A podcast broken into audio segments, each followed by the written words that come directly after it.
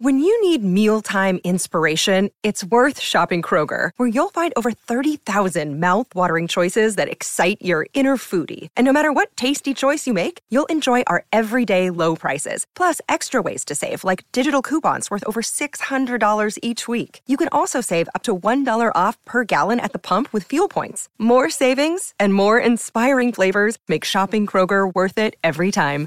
Kroger, fresh for everyone. Fuel restrictions apply. Hi, this is Ranching Reboot with Red Hills Rancher and yours truly, CK. Today we have Clay Conry of Working Cows Podcast. How are you doing, Clay? Good. Glad to be here. Thanks for the opportunity. So, Clay, um, we just wrapped up uh, Working Cows 175, which came out a week ago, and this mm-hmm. is kind of part two to that. Um, so, the theme of our podcast is talking is we're trying to talk to new producers. So, tell us some of your story, Clay. Sure. I grew up on a ranch in western South Dakota. Um, my family's ranch is about four miles from the Wyoming border, um, about equal distant from the Nebraska and the, the North Dakota border. So it's uh, extreme western, and then in the center of the state, north to south. And uh, grew up on a on a ranch that my parents started from nothing in the 80s, and they worked town jobs. Um, my mom was a teacher, uh, elementary school teacher, and my dad worked for. Uh, now it's called CenturyLink. Uh, when he started working for him, I think they were Nor- Northwestern Bell, although he might have been there even before, before the the Bell telephone systems were broken up uh, by the monopoly, antitrust, or whatever it was in the right. 80s. So uh, he was there. He was there for uh, that and got his got his ranch started. And by the time I left home, uh, there was about enough land for us to calve our cows on, and then they were on leased land for the rest of the year. So about 60 days uh, they were there uh, calving out, and then they'd go out to leased land in various locations for the rest of the year. And so I went away at 18 to Bible school.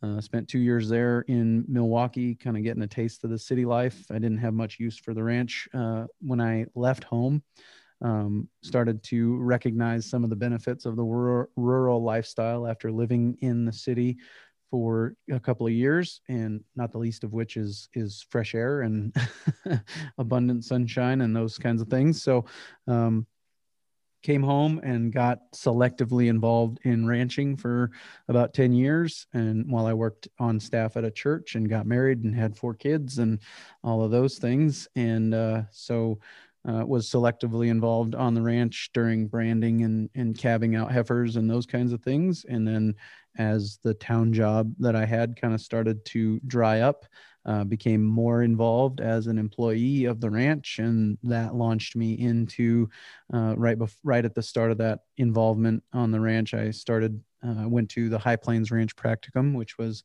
taught by Dallas Mount, and I got to run this past him. I said it was a an extension sanctioned version of ranching for profit. And he said yeah that's a that's an okay description of it. So i'll, I'll continue to use that i guess. And so uh, that really blew up all my ranching paradigms. And um, we went and i continued to be involved at the ranch for a couple of years. And then i couldn't support my family anymore uh, at the town job that i had. And so i found another job as a pastor of a little country church. And uh, we we purchased some land here uh, where I'm at in in less extreme western South Dakota, kind of west central South Dakota, uh, and so I we purchased some land and I got to implement some of the things that I've been learning uh, through the Working Cows podcast over the last three and a half years of doing that, and uh, so yeah, just just got to implement some of those things in our first season of management starting in March of 2020, and uh, now we're coming into our second season of management here in the beginning of 2021 so that's kind of my my my ranching story in just a couple of minutes anyways so. That's great. So tell me about some of you just mentioned some practices some innovative new practices. So let's talk about those. Sure. So uh, in in the in the spring of 2020, it started out with strategically unrolling hay uh, for my dad's cows because they were there to calve. And I talked to other people about bale grazing while calving, and they said maybe not such a good idea to put that much manure and urine in one place while you're trying to calve. So uh, we strategically unrolled hay across the most abused portion of the land that we got. And, and by abuse, all I'm saying is um, years and years of haying, hay making on that land with no intentional replacement of nutrients. And so there's evidence of that abuse is uh, lots of lots of plant spacing, um, not a lot of ground cover, bare ground, um, kind of a, a, bit of a stunted growth curve, I would say, in that general lack of fertility. Right, pretty much general. And so we're trying to replace that that fertility strategically uh, by unrolling hay uh, strategically across that, and then uh, after that, after those cows left, custom custom grazing cattle came in, and that was um, I just actually was forced to do the math at Ranching for Profit last week, and so I can tell you um, pretty pretty accurately that it was a one. 0.66 uh, increase over the NRCS stated carrying capacity. Wow. So uh, year That's one, amazing. we brought those cows in and brought actually it was 54 yearlings and six uh, lame cows, and then my own cows and calves to take us to about 70 animal units out there. But the standard animal unit is uh, not that many. I think it's I don't know. I don't know. I haven't I don't remember if it was 66 was the standard animal units with the 54 yearlings. I could do that math again, but I have really small cows too. Right. Yeah. Yeah. I, I, I do. I sold some open cows. Calf calves were just taken straight off of them, and as open cows, they sold at 1,100 pounds. So, uh, pretty pretty small critters for this neighborhood. But uh, yeah. And then, anyways, so yeah, we brought them in, moved them every day or every other day with uh with a hot wire and mobile watering tank, and uh, they they left a lot behind, even with the 1.66 carrying capacity increase. Uh, they they uh, left a lot behind, and I'm looking forward to next year seeing some of the regrowth and what that happens. And then after they left, we went to swath grazing. My neighbors have to cross my land to get to the back half of their uh, to the back half of their hayfield, and they, so they said, "Hey, there's like 13 acres of uh, alfalfa and grass mix there." Pretty good 50-50 split between crested wheat and alfalfa. And they said hey we'll put that up for you as hay bales if you want. And i said how about i've got enough hay bales to get me through the winter this year. Uh, how about you just uh, swath that down for me and i'll graze it in the swaths. And they're like okay if that's what you want. That's what we'll do. And so uh, we did, like why wouldn't you want us to put it in a bale and put it in the shed for you? Yeah.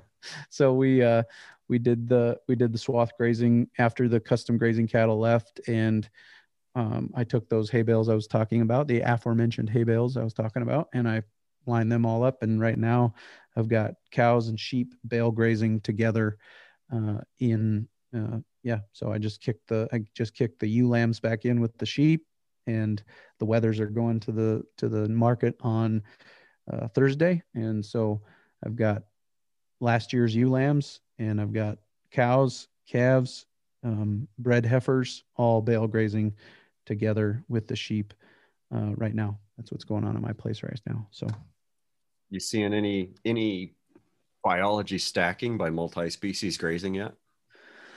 Uh, I don't know.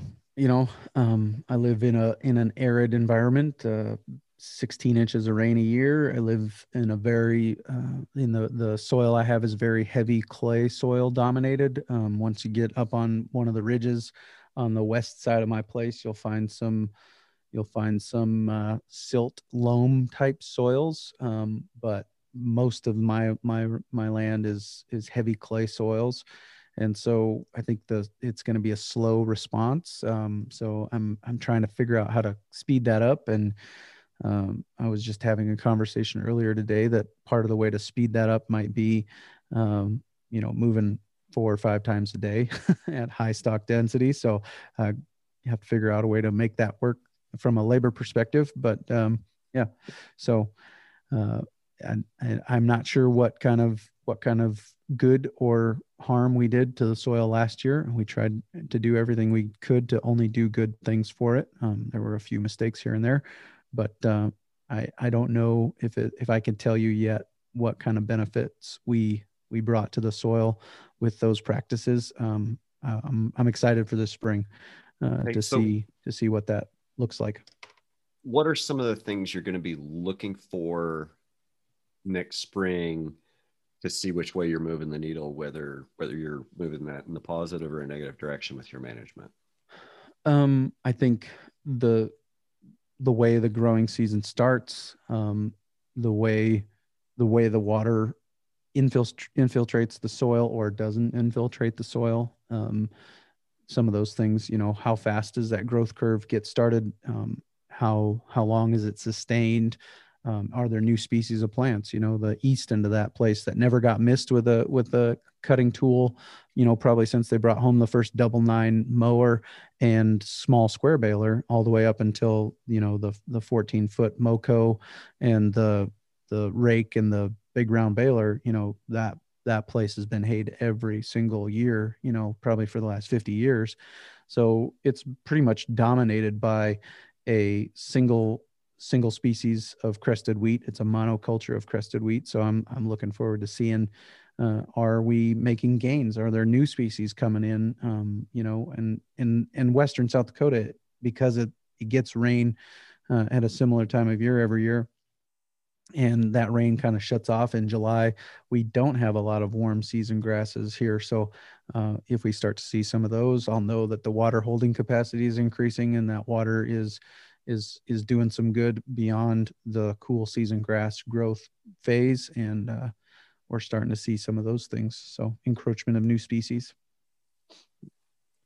when this episode comes out i'll actually be up in uh, in your part of the world later on in the week um, for Executive Link, a continuation of ranching for profit i don't want this to turn into a turn into a sales pitch for dallas because goodness knows there there's enough of it out there and there's enough of us that believe in him um, but when i was up there we were up there a few months ago back in november for for a first set of meetings. Normally, our chapter meets in Colorado Springs, but COVID has displaced us to, to Rapid City, which was kind of a nice change of pace, a little bit longer of a drive. But uh, I'd never seen that part of the world. I've never been up through Nebraska um, until then, and I've never been to Western, never been to South Dakota, period, much less Western South Dakota. And, you know, just driving into Rapid City was kind of interesting. We spent a few hours touring around on the 777 Bison Ranch, which, uh, is a really wonderful operation. Mort Espy there. Um, maybe maybe we'll get him on the podcast someday.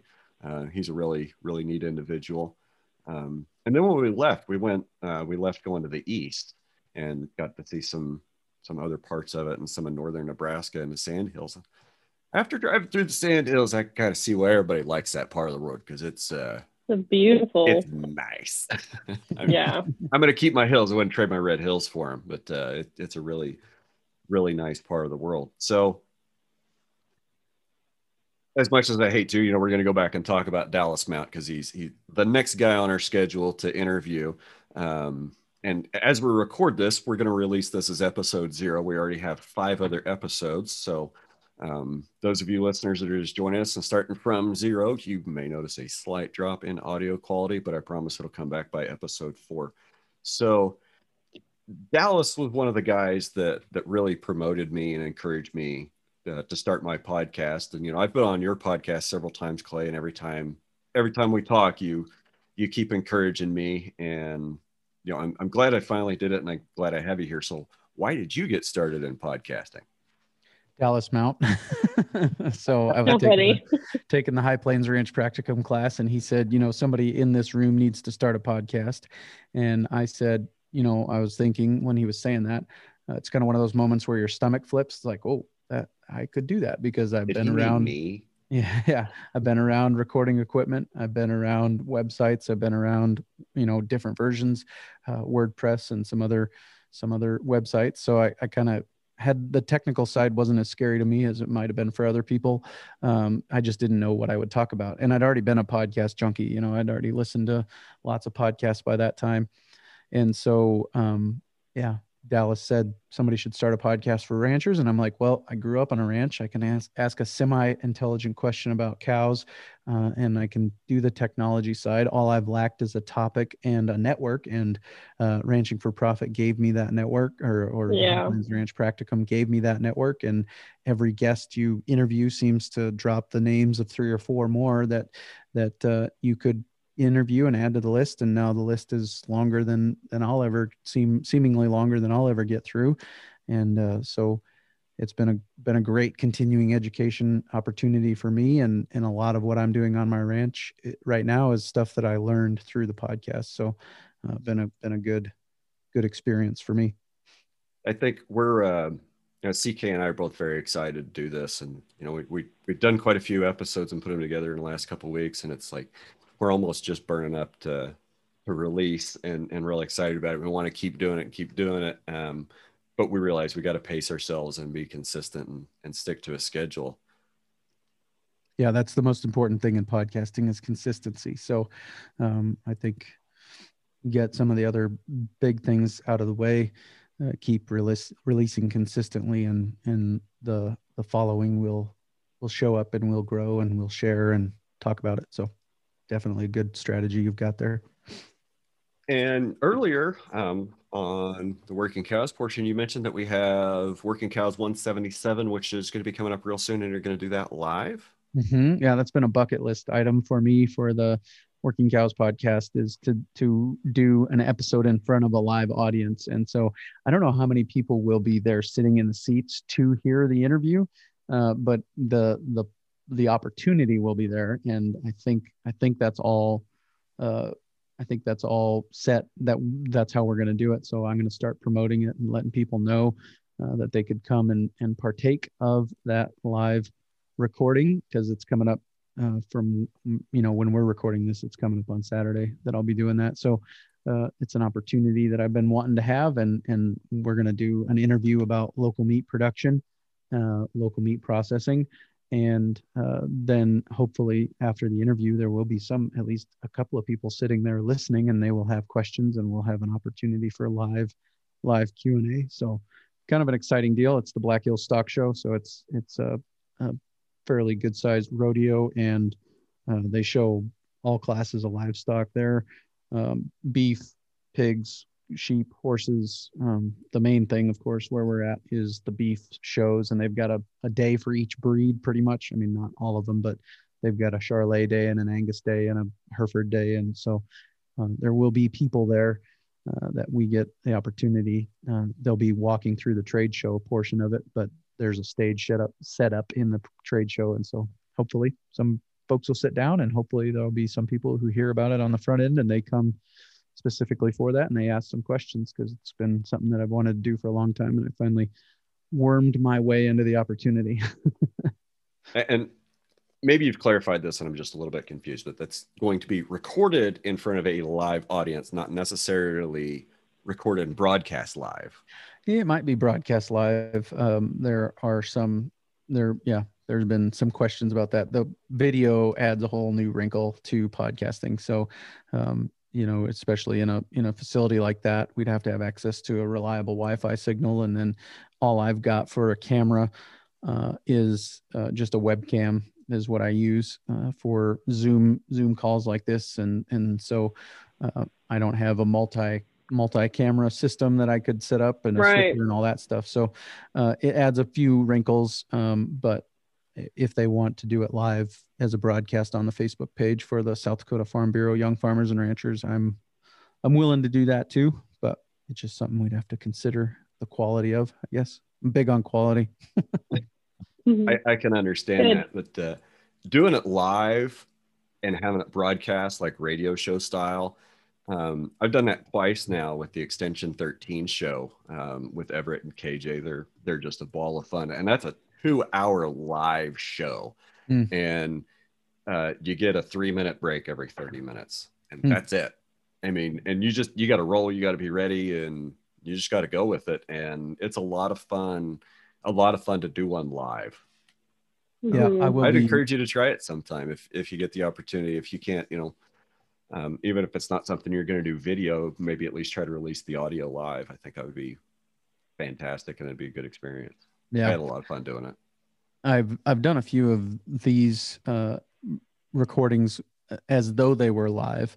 Um, you know, um, with all the with all of you know when I say the episode number first, and then I go into my intro music, and then I fade that out and intro the guest, and then transition straight to the guest, and and then bring in the outro music after the interview. So I've done a couple of those and I'm I'm getting more and more comfortable with it all the time, but this will be the first one where people actually have the potential to walk by and sit down and listen in and and interact. So it'll be I'm sure there will be some butterflies there, but uh, it, uh, I'm looking forward to it. Maybe it might be uh I don't know, it might be just as simple as having somebody out in the crowd with a phone and a good microphone to point at you and live streaming on Facebook and uh, in your Facebook group. Yep. Yep. That's true. And what day will that be? Uh, it is Saturday, January 30th, I believe. Oh, Saturday. Yep, January 30th. My daughter, my daughter, oh, yeah. my only daughter's birthday. So I only I have four kids, one girl, and your uh, favorite daughter. Yeah. Oh wow! So that one's already going to be. You'll already have that laid down by the time this comes out. Okay. Yes, sir. Yep. Great. So you were mentioning that Dallas didn't need any more advertising, and and that brings I know. to my, my mind uh, the the disparity that I experience in some of the different circles that I run in. Um, you know, it seems like the South Dakota Grassland Coalition or Ranching for Profit or any of those names get mentioned and it's instantly full to capacity. And then, you know, some of the other organizations that I, I'm connected to or try to try to start things for, uh, try to participate in, uh, it's like pulling teeth to get people to show up. And I think that just, I think goes a long ways to, to talk about the desire of those uh, of people for a different way of operating and um, uh, a way of operating that starts with the premise of let's do this profitably. Let's do this and and make good money at it and and and increase the run it like a business. Yeah and increase the enjoyment that our family experiences as a result i think so. And that's key you know quality of life um, you know, I think quality of life lacks for a lot of people in the industry. You know, not just in the cattle mm-hmm. industry, but uh, you know, overall in the in the ag sector, I think there's a lot of people that suffer um, a good quality of life. Yeah, absolutely. It's a it's a it can be. I'm, i think one of the one of the things that came to my mind the other day was um, you can either partner with Mother Nature or she can be your enemy. And if she's your enemy, I think you're going to lose. uh, you mm-hmm. probably aren't going to win that fight. And so, sure. if, if, we can structure our, our businesses in a way that Mother Nature um, becomes a partner rather than the adversary, um, I think that we're setting ourselves up for a, a, greater chance of success than if we're trying to uh, to fight against the way that this world was designed to work. Right. So, can you tell me is there is there a myth about you that you'd like to debunk, or maybe a myth about the industry that you'd like to debunk? um, myths about me. I had the first question anybody asked me that recognized me at Ranching for Profit was, uh, "Do people treat you like a celebrity?" And I said, "No. Just go ask my wife. I don't deserve that. She'll tell you that I don't deserve that." So, uh, yeah, I don't know about myths about me. I haven't. I guess I haven't heard uh, heard heard much that. Uh, if you if you have a specific one in mind, I, I can probably debunk it. But no, I, I will say it does. Uh, sometimes it is interesting the places that you get recognized in public. Um, you know, your voice is you know probably pretty recognizable. My face is all over social media all the time, so I get recognized in some in some odd yeah. places every once in a while.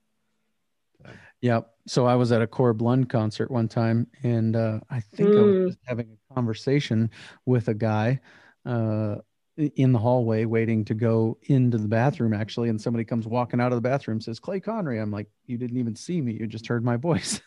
this is creepy. And that was like really early on. Uh, I think Corb Lund was episode 32 or something like that, and I had interviewed him before the show, and so uh, somebody somebody recognized me. And i was like man this is this is getting weird. So um myths about the industry. You have a specific one in mind? No i not really. Um well i think kind of back to that one that we talked about earlier um, that it's hard to get started. Um granted i i do have a job that pays my bills but um i i think i have I have come up with a fairly reasonably size, sized scale business uh, model mm-hmm. and plan that could replace my income um, you know and and do it in six months and so if if you can replace if i could replace my my income with six months of hosting somebody else's cows on somebody else's land uh, that leaves six other months that i could do something else to to make up any any difference in in that and so Go I think Miami the, and record podcast. Yeah, on the cows, beach. Cows, Florida.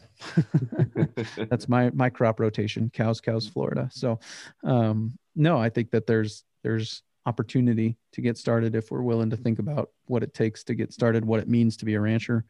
If we're willing to think about those things a little differently, I think there's opportunity for sure. I guess now that I think about it for a minute, um, the myth would be the myth that we can't feed the world with regenerative agriculture. Mm. Now we touched that early, touched on that earlier in the conversation, and I, I don't think anybody can really sit down and do the hard math. But you know, we don't even have a third of the number of head of cattle that existed as bison. Mm. And there was, you know, when the bison were here, there was just absolutely, you know, ridiculous amounts of grass, you know, under under natural management. And I'm sure that you know people might want to debate about that.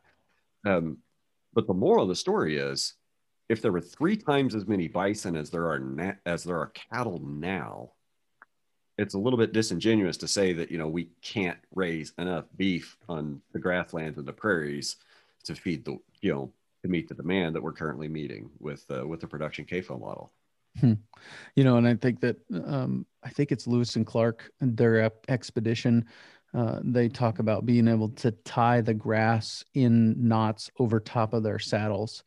Um, in in some of those tall grass prairie contexts, you know, that's how much how much you know just biomass there was out there uh, in those in those contexts under under natural management or under the fouling effect moving those herds on from one one place to the next and the uh, as Allan Savory posits, the uh, wolves keeping them, or the coyotes, wolves, whatever predators there were, keeping them in tight bunches so that you get the herd effect right. and, the, and the impact of the animal density and stuff like that. So, you know, under that management regime if we can re if we can recreate that with our own management using using uh, the hot wire as the predator and the fouling effect you know to move them on uh, to fresh ground every day under our own plan um, then maybe we can see some of that increased production come back. Be the wolf.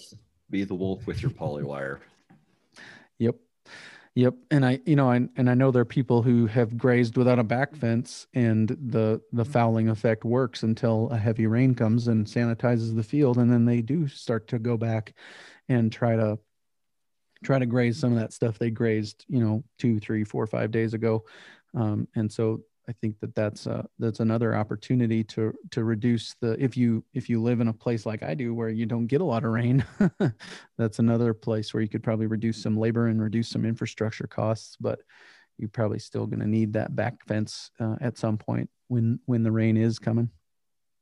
And you know, in a different year, wetter, a drier year, or a year where you have what you know some people are calling sun drought you know you have to adjust you know the management adjusts every year and the term that we've been throwing around in um, some of the other episodes that we've already recorded is contextually appropriate management.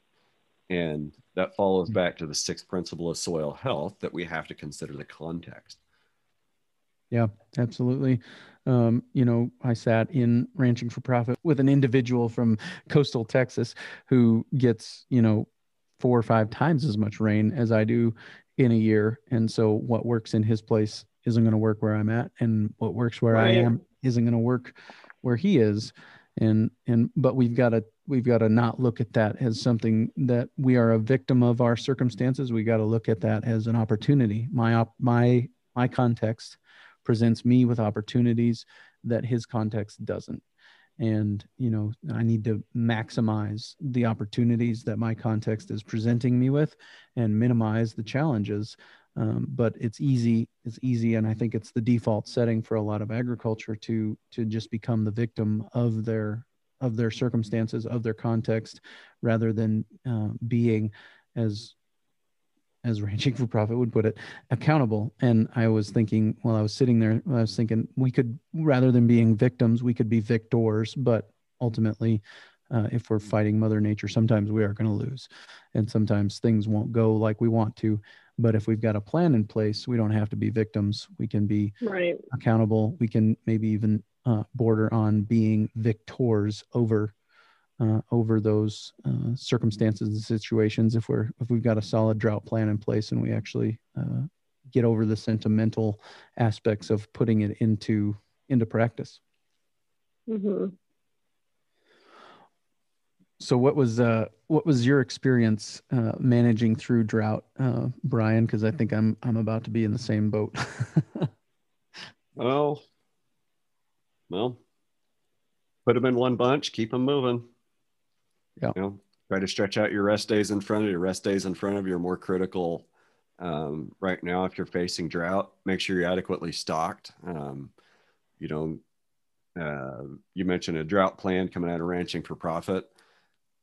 I'd, I'd say having a drought plan is absolutely, um, you know, a critical part of being in the cattle business. If, you, are in a cattle business and you don't have a plan for what to do in case of drought, um, or your plan simply is you know, go start the feed pickup and start hauling hay. Um, that's not a plan. You, know, you need to have a plan on how you're going to manage your forage and how you're going to manage your livestock. And if you don't have enough word for the amount of livestock, you need to have a plan to, to identify that drought situation early so you can destock before your neighbors and still get a good price. Because if you wait till everybody else realizes they're in a drought, um, you know, you just might as well give them away. Yep. Yep, I've got an A herd, a B herd, and a C herd in place. Uh, the A herd is my sheep. The B herd is um, my cows, and the C herd is uh, the neighbor's cows. so the first ones to go are, are those ones. But um, so why are you keeping the sheep over the over all the cows or the rest of the cows? Uh, gross margin per unit is better. Yep.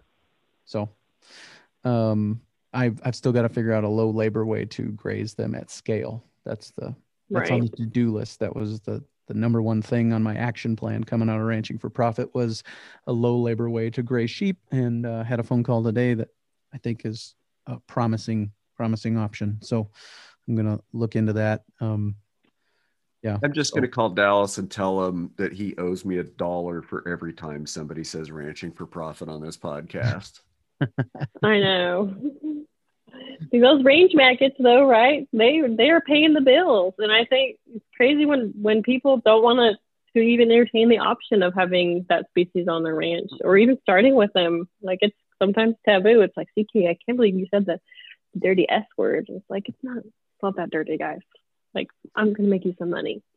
Clay, you've had several great episodes of people talking about, you know, grazing sheep. And I remember there was one guy that had a good point about you know we keep the sheep out the back to pay for the cows that everybody loves that you know then we put the horses out by the road for the tourists yep. and right. I, I, think that i think there's a lot of truth to that and studying some of the history of of the land that i operate um it, it was paid for with sheep back you know 30s 40s and 50s wow mm-hmm. and i think that's i don't i i don't know that I've come across a place where that isn't true. Honestly, my dad always told me that. He said everything north and west of Belle Fourche, South Dakota, where I grew up, uh, was paid for with sheep. And, and then I come out here and I'm east, I'm northeast of Belle Fourche, South Dakota, and everybody out here says, well, this is all paid for with sheep. and and a lot of them, as soon as the as soon as the land and the and the livestock were paid for, the sheep went to town. And and a lot of them are were struggling with predators too. Uh, but there's still right. places that are stocked at least 50% of their ranch is stocked with sheep uh, in here, but they're the ones that are running guardian dogs with their sheep. So it's a and, it's a challenge. It's it, they're they're not as uh, an easy an, of an animal to graze as a cow is, um, but it's a it's a good business model, especially uh, in my opinion, the wool sheep. But I'm in a place where wool wool is worth something, right? And I have a hard time market. to come and do it. Mm-hmm. You know? Uh, the Newell market at one time was the biggest uh, sheep market in the world, and the Belle Fourche, uh, the Belle Fourche wool market was at one time might still be the largest wool market in the world. So, um, you know, I don't have a I don't have trouble finding somebody to come shear my sheep, and I don't have trouble finding a place to take the wool once I've got it off of the sheep. A lot of people in other places I've talked to said we we shear the sheep and then we just throw the wool off to the side because nobody will take it and we don't want don't want to haul it far enough to to get it sold. So it's not a liability where I'm at. It's an asset. So just another little addition to that gross margin per unit line that, uh, mm-hmm. that probably really helps pay the bills. So let's get into the sheep and cattle grazing a little bit um, for the people that, that aren't familiar. Talk about how sheep graze versus how cattle graze and how they compete for forage. Um, as far as I understand it, n- there is no competition. Uh, they're they're they graze enough different uh, from each other that uh, you can run one cow to one sheep and not notice any. And that's a very conservative es- estimate, as I understand it. You can run one cow to one sheep on your ranch and not notice any anything taken from the cows by the sheep. So um, same same internal gut mechanism for processing that grass, but they, right. they you prefer a little bit more uh, lignified grass than than or or species of plant than than the cows do. So they go after some of the weeds, uh, and then goats are even farther uh, on that on the other side of that. They're more they prefer the the woody species. They prefer right uh, the you know they, browsing. Yeah, they prefer to browse more like a deer, um, and so that's a uh, an opportunity I think that goes unrealized in a lot of scenarios and might be another opportunity. Uh, so my my business model, model, my preferred business model, what I'd like to get to is is take about fifty percent of my my ranch's stocking rate or carrying my my ranch's carrying capacity and have that be sheep there year round and then bring in somebody else's cows for the growing season to take off the other 50% of the the carrying capacity. And so then that becomes uh, the destocking strategy as well is if the stock days per acre per inch of rain gets too far above that line uh, of what we are able to bear the custom grazing cattle go go first. Go home to keep the forage available for the money makers that's right. I like it. I like it so, what are five things you can't live without? uh, I'll I'll I'll answer the easy easy version of that. Miranda, Braden, uh, Calvin, Charlie, and Glover. Uh, those are the my wife and my kids. Very nice. But, uh, um, as far as ranching is concerned, you know they are a, a big part of it. Um, as as the kids get older, I want to get them more involved, um, give them more responsibility uh, not just look at them as free labor, but try to train them to become uh, ranch managers if they want to, if they want to pursue that. Um, and so I want to give them those opportunities and give them, you know, responsibility. Maybe someday they're the ones that are responsible for uh, executing the grazing plan. Shoot, maybe someday they're the ones uh, responsible for developing the grazing plan. You know, uh, that's some that's some great homeschool math opportunity, if you ask me. But uh, so uh, I want to give them I want to give them as much responsibility as they want in that regard, and uh, and continue to challenge them uh, with their with the opportunity to to be trained as ranch managers. Um, you know, as far as tools, I can't live without. Um, my podcast has been a big big continuing education tool for me. Um, the network that it has given me, I just got off the phone this morning with a with a sheep producer in in Tennessee on on my action plan coming out of the the most mm-hmm. recent school that I went to. If we want, if we don't want to cost Dallas too much money mm-hmm. here, is uh, um, you know, one of those things on that action plan was to call him and say, "Hey, how are you grazing your sheep? How are, how are you uh, doing this in a low labor way?" And uh, and so his answer was two hot wires is enough to keep a sheep in, and and I'm doing that right now on the bale grazing. They're they're in three hot wires on one side, and then the other two sides are uh, electric net fencing. And so they haven't challenged that three hot wires yet. So I'm sure we could do it with two. I was being lazy mm-hmm. this this fall on the on the swath grazing. Um, I didn't want to build a two wire fence, so I was trying to keep cows and sheep in together with one wire. And if it was low enough to keep the sheep in, the cows would step over it. So I just need to get over my laziness and and go build two two wires for my sheep and and, and get get them contained that way. So that leads me to another indispensable tool. Um, a good good fence charger. I, I run a uh, Stafix X6i right now, and the i is important because that comes with a remote.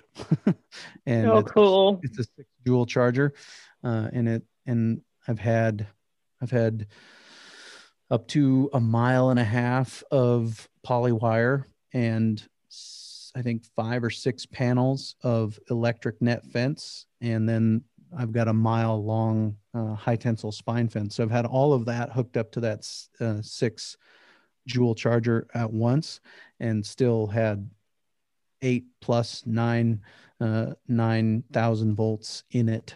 Uh, so yeah, that's another indispensable tool. A good good good geared reel is another in, indispensable tool. Say that um, again to make sure people heard that. A good geared reel. That's a mm-hmm. three to one geared reel, so you don't, uh, th- you know, don't wear out your shoulder joint rolling up that reel. Um, and um, good poly braid. Um, I actually do kind of like the um, the six wire or stick six strand poly braid from Powerflex uh, because you can get a half a mile of that comfortably on a third mile reel or on a on a smaller smaller geared reel. So that's the same that's stuff I cool. use for the same reason. It's good stuff. Yep. And and I think you were the one who said it on my podcast. You said if if my cows think that that wire's hot, they'll stay in behind dental floss. And honestly, that's what that's what that uh, six six strand poly wire looks like. It looks like dental floss, but I honestly, uh, I think I can say this honestly. I never had a cow out or a, a, livestock critter. No, I never had a cow. I never never had a bovine out of a of a, a fence that was hot, and and I never ran them in more than one wire. I had them go out of the the hot wire fence through the through the four wire barbed wire fence. I did have that happen, but they didn't go out mm-hmm. through the hot wire. So in we had we had those animals there for 90 days on our place and uh, they were never out of that wire when it was hot. So it's a it's a great tool. I don't know how many tools I'm up to right now, but I'm going to keep going. Keep going. Um, I think a transect, um, a, a, a a square, um, like mine's made out of PVC pipe, just some PVC pipe I had laying around from making my kids a roping dummy. Um, I made it into a transect square. I think it's three feet by three feet, and uh, then a long tape measure to run that that square through and a shovel to stick in the middle of that transect and, and see what the soil looks like. Um, so I, I, didn't get as many of those done as I wanted to this year, but um, I did get one done in a fairly crucial spot. So it was it was some of the worst ground, the most abused ground that we had, and uh, so I'm looking forward to going back to that spot year after year. And one of the parts of that tool is the Grass Snap app. I think it's I think it's available everywhere. Uh, I got it on the yeah. road store. It's done by University of Nebraska Lincoln, as far as I know, and it'll GPS tag your picture and it'll let you add a certain number of pictures to each each one of those places, so you can go and look at your screen and see this is GPS reading is the same as the one from last year, and you can get right back to that exact spot and and take those transects to see some of the gains you're making. So I think that that's those are some of the best. Oh, oh, oh, my 1998 four wheeler. I've got a 1998 Yamaha Big Bear 350. Uh, saves me a lot of steps, um, makes the whole process of moving critters faster. And uh, at this point, it it's the it's the UTV I can afford. you so, start where you are. That's right. So what are uh, what are some of your cheat codes and hacks? That you've learned in the last three, four years and, and 175 episodes now of Working Cows podcast? Regarding grazing? Anything, grazing, life, cows, sheep. Sure. Share some knowledge. um, from a grazing perspective, uh, I think that the, oh man, I'm going to forget what's the name, the, the Plasson Quick Connect. I think those things are good if you're not moving your water infrastructure. Uh, if you're going to move your water infrastructure, I would recommend um, going with a uh, going with a oh man, what's that cam lock fitting? I'd recommend going with a cam lock fitting if you're going to move your infrastructure because I had a few of those Plasson quick connects kind of disintegrate on me. So I went to I think I I went with the aluminum the aluminum uh, cam lock fittings on all the stuff that I'm taking apart and putting back together regularly, um, Okay. like every day or every other day. Uh, so I, that was that was one of the things that I learned this year. Um, made a big mess in a couple of spots that I'm kind of also looking forward to see how those recover because uh, very very pugged up, um, stomped into nothing kind of ground, and so it'll be interesting to see how that comes back in in the years to come. Um, other other hacks, other things I have learned. Um, the cows they have a brain, and if we are willing to let them use it, they will do better than we can uh, at choosing their own forage. Now that's a that's an advantage and a disadvantage because uh, we can have overgrazing and undergrazing happening in the same pasture if we let them go back and choose the best available forage uh, over and over again. But if we use that hot wire as the wolf uh, to move them on to the next spot, uh, they won't have the uh, freedom to make that choice of the best available forage over and over again. Non-selective. yeah, yeah. non-selective grazing. They'll they'll get to go out and uh, and as I saw again, uh, some of the cool things about this year's season of management was getting to see all the things that I saw people talk about on the podcast come to fruition. Like um, when we were moving every day, or even when we were moving every other day, they were just taking the top thirds of those plants and not returning for a second bite. And then we were moving them on, and they'd go in and do the same thing over and over again, just taking the top third of that plant to the point that I, I think if I understood the day that I sat in the sale ring and watched those yearlings sell, um, those yearlings that I had were the light cut of the replacement yearlings or replacement heifers. And I, I think if I understood how that all worked out, those those girls that were at my place uh, outperformed and maybe even outweighed uh, the ones that they had selected for the uh, replacement heifers who were the the bigger, better looking animals to start with. So uh, it was a good it was a good uh, good opportunity um, and it's not about me it's it's just about this style of management and it works if you're willing to willing to get outside of your box and your comfort zone to that zone of opportunity to learn. That's that's where we go to learn things is outside of our outside of our comfort zone. Uh, we don't learn much inside of our comfort zone. Right. So earlier you mentioned something about Plasson valves, and you know I I had a couple of um, you know I wouldn't necessarily call them failures with the valves. It was more of a more of an engineering failure that we had to work around. Um, I wasn't moving my Plasson valves that much or my pipelines that much. It was you know about a once a week move or once every ten days is about how often we would we would actually move the tank and you'll break the Plasson and reconnect it. But I can definitely see your point. If you're moving it every day, that that Plasson um, will take a lot of wear. I did have one start leaking that I had to take out of service, but I had a, fortunately I had a spare. So you're just talking about cows and heifers.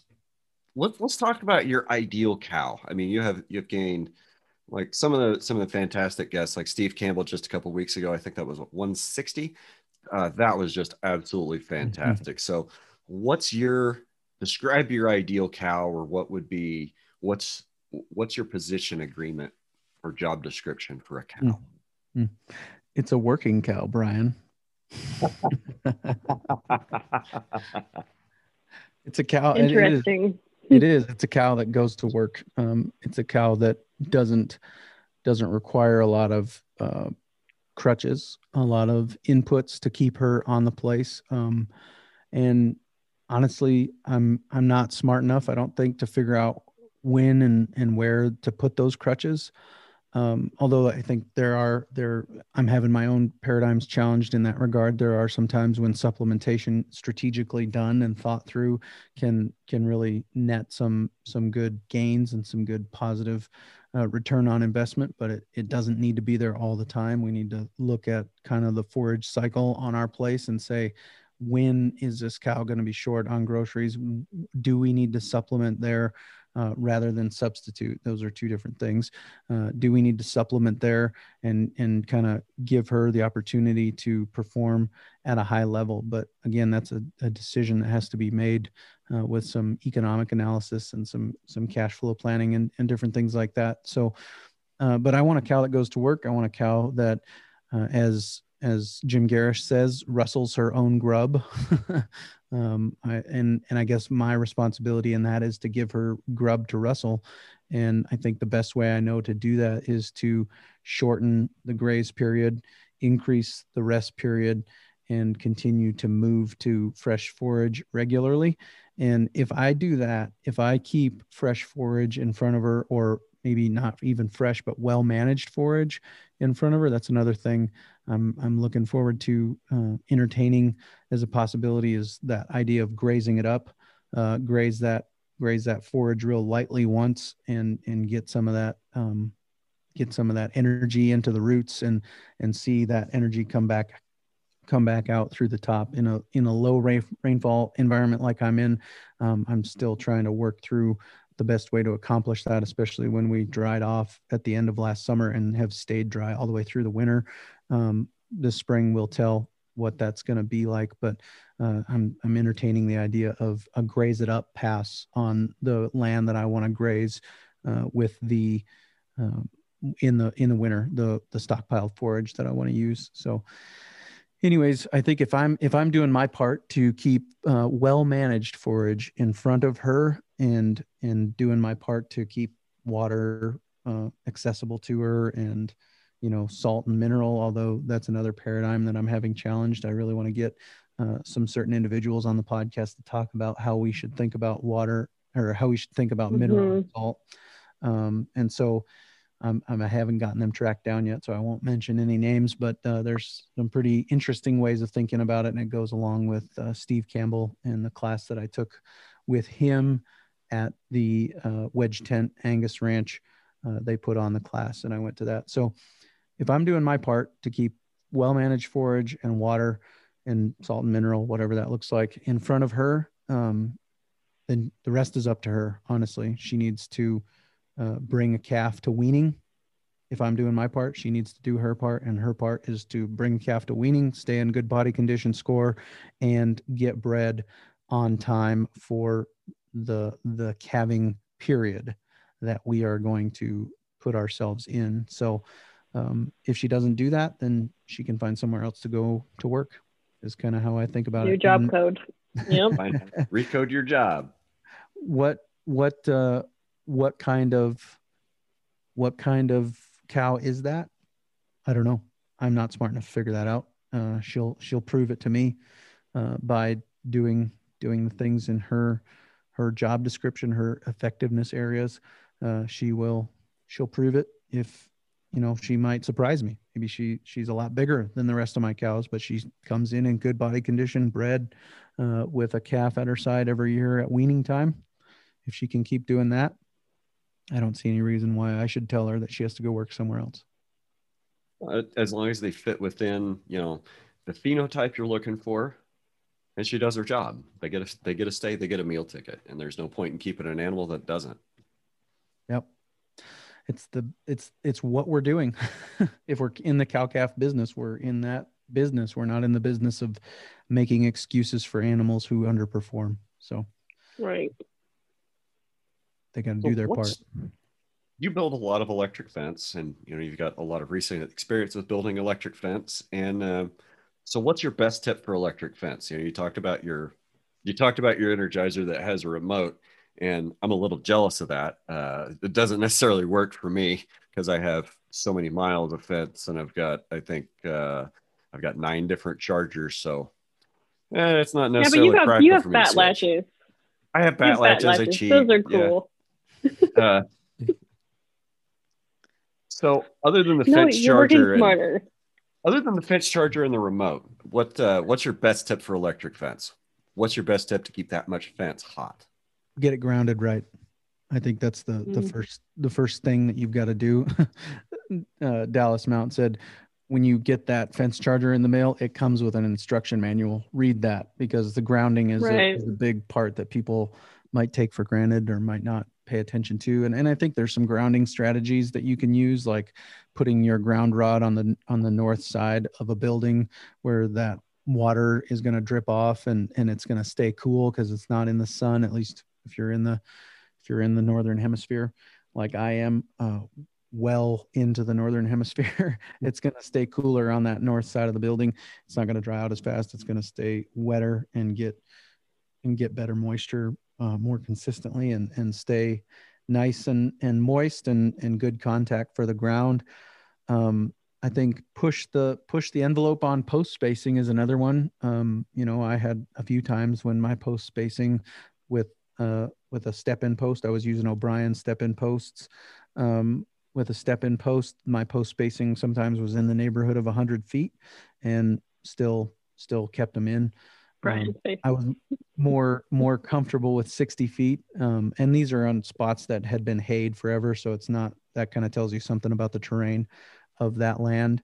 Um, I really like the O'Brien step in post, um, especially in in contrast to its knockoff look-alike counterparts at the farm store. Um, don't you know buy that, those, please. Yeah, please don't. You'll hate yourself. Uh, the and I and I heard people talk about that, like uh, the three six three sixteenths of an inch spade or or spike at the bottom of that um, O'Brien step in post, and it is actually high tensile. Um, that's a big thing that it's high tensile. It's a big thing that it's a three sixteenths of an inch instead of whatever the other ones are, half an inch or five eighths. And then it's a big thing that it's got a big tread plate on it to step in. So uh, I, I didn't yeah. realize that until somebody dropped off some uh, farm store versions for me. And, and you know, you're like, broke said, them all. Yeah. Five eighths of an inch or whatever that, that, that, that spike is in a tiny little tread plate, nowhere to step uh, you know so those are those are some of the things that i'm like oh this really does make a huge difference and and right now mm-hmm. uh, we're stepping those into frozen ground here in uh, western south dakota in january and and having good success with it. And even even this summer when we were hot and dry um, never right. really thought to get uh, an o'brien step in post in the ground. So uh, those are some of the things that i really really appreciated and and um, got to see how well they actually work if you have good good tools quality, quality right. equipment. So the the quality of your equipment is going to make a difference and uh, like i said uh, i have gallagher reels um, that was the first one i ever bought was a gallagher maxi reel even though somebody told me not to and i should have listened uh, so now I, I like the third mile reel with a single hook and the lock the lock is important mm-hmm. on reel, being able to lock them down. And uh, and I I do I probably will continue to order the third mile reel with the six strand uh, Power Flex. So those I think that worked well enough. Um, I don't see any reason not to order it. And then I prefer, especially if I'm going to start grazing sheep in just a couple of hot wires, I prefer the uh, the O'Brien step in post for, like I said, the the size of the spike the size of the tread plate, all those things make a big difference. They're they're legitimate quality uh, things that you should take into consideration when you buy them. And it has you know attachment points at various heights. Right. Yep. And I think yep. you know, whereas you know I use the Gallagher ring tops, and you know, they are where they are. They're about waist height. They're just kind of generally for cows. And if you want to do sheep, then you know you need to look at a different solution. Those O'Brien posts, uh, you know, the one dollar dollar twenty five you know clone O'Brien post at the farm store. I I made that mistake too, and I tell you what, if you're going to try to rotation graze or, or, or run reels with those cheap posts, you will hate life. Like um, it got down to where they're just kind of good for stress relief. Like when I need to blow off some steam, I just grab one and I go out and I beat on a tree and it explodes in a million pieces and I feel a little bit better.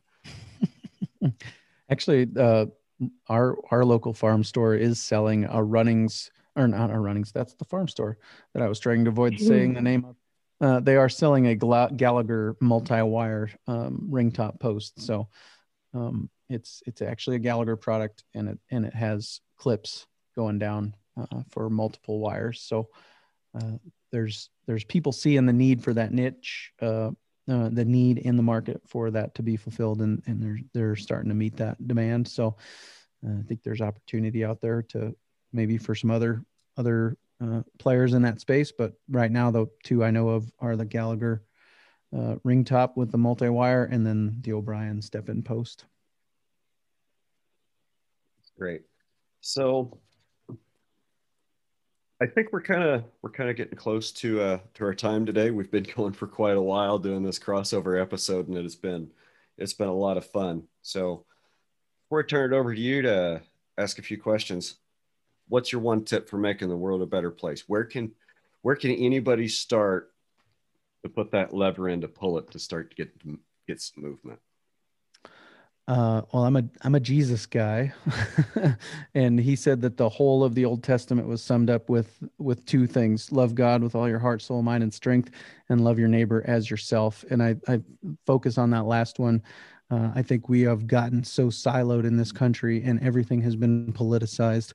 And so I I I go home and I turn on Tucker Carlson and wait for him to tell me who I need to hate today, rather than uh, going out and actually meeting my neighbor and interacting with people uh, in a in a not in a rally context, not where my where I'm holding my sign up that says that person's dumb and they're holding their sign up that says I'm dumb, um, where I go out and I actually meet them across the fence and and talk about actual issues.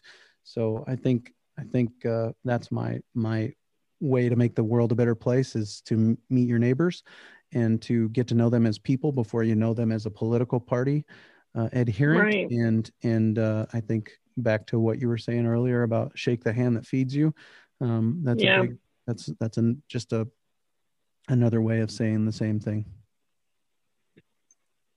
Awesome, awesome. It's it's been a lot of fun. Clay, is there anything you want to turn around and ask CK or I? Oh man, we spent spent an hour doing that earlier. We did, um, didn't we? Uh, yeah, we did. but go back uh, to the beginning. yeah, um, you know, I, I thank you for the opportunity. Uh, I will say, uh, check out ranchingpodcast.com. That'll take you to the episodes page of the Working Cows podcast, and every single episode uh, ever is on there that I've ever done is on there. And so there's there's bound to be a topic there that you are interested in currently, mm-hmm. and, and you can find them. And if you've got suggestions for guests, you can find me through my website as well, and send me an email and recommend some guests that I should be should be talking to. So um, I don't, I can't think of any specific questions right now that I would have to ask, but uh, I'm, I'm glad that you've started a, new podcast. Uh, we need, we need more, and uh, it's, I'm really glad it's you two individuals who are, who are starting this one. Clay, I really want to thank you for your encouragement and your support. Um, it means a lot to me, and you know we've had a lot of fun. You know, the last two hours, we've had a lot of fun with the with the recordings that we've done that we're looking forward to releasing in the future.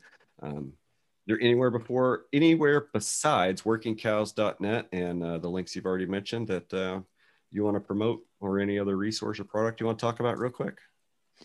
Uh, no i don't think so. I, you know i mean i think we've we've done a pretty good job of of, of uh, promoting other the school other that shall not be named again? Right.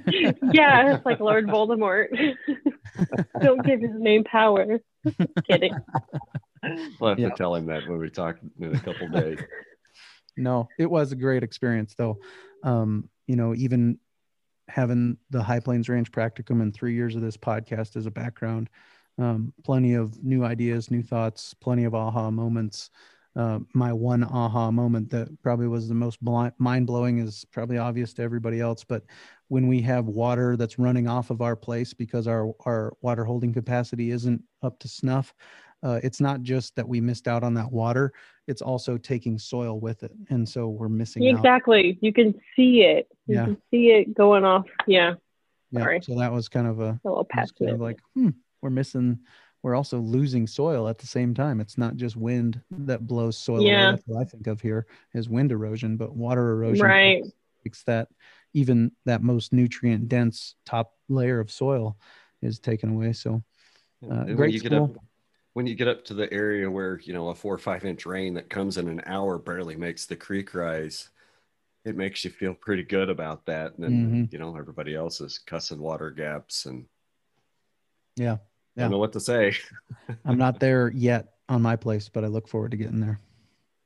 Awesome. I'm looking forward to uh, to following along with your progress and watching you develop as a manager and and watching you move the needle into biology in your place. And guys, it has been so much fun. Um, yeah. Like I said, uh, CK and I, we've already done five other episodes. We're going to release this as episode zero. And next week, we'll be back rolling in with episode one with Hobbs Margaret. So, CK, with that, my dear, could you take us out? Yep. Clay Conry at Working Cows Podcast. Thank you so much for this amazing inaugural Ranching Reboot episode. We uh, look forward to having you again. I look forward to it. Thank you.